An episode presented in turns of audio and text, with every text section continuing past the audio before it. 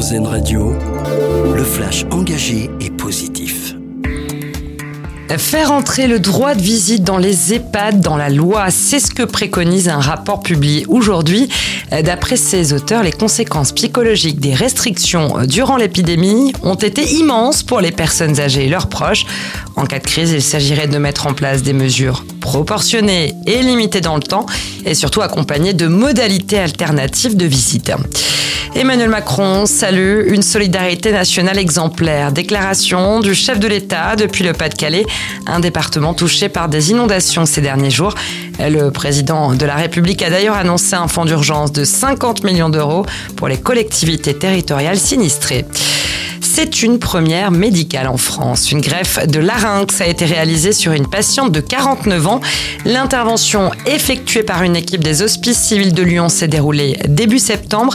Elle a nécessité 27 heures de travail et mobilisé une équipe de 10 chirurgiens. D'ici quelques mois, la patiente pourrait retrouver l'usage de la parole 20 ans après l'avoir perdue.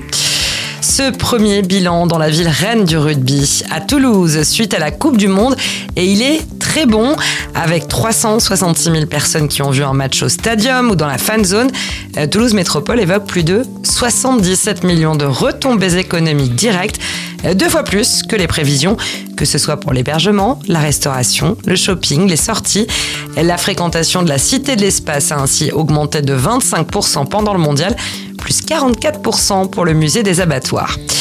Et puis, notre dossier solution. Il est à lire sur l'infodurable.fr. Depuis plus de 6 ans, à Paris, la Maison du Zéro Déchet sensibilise et donne aux citoyens et citoyennes les outils nécessaires pour leur permettre de réduire les déchets et le gaspillage à différentes échelles.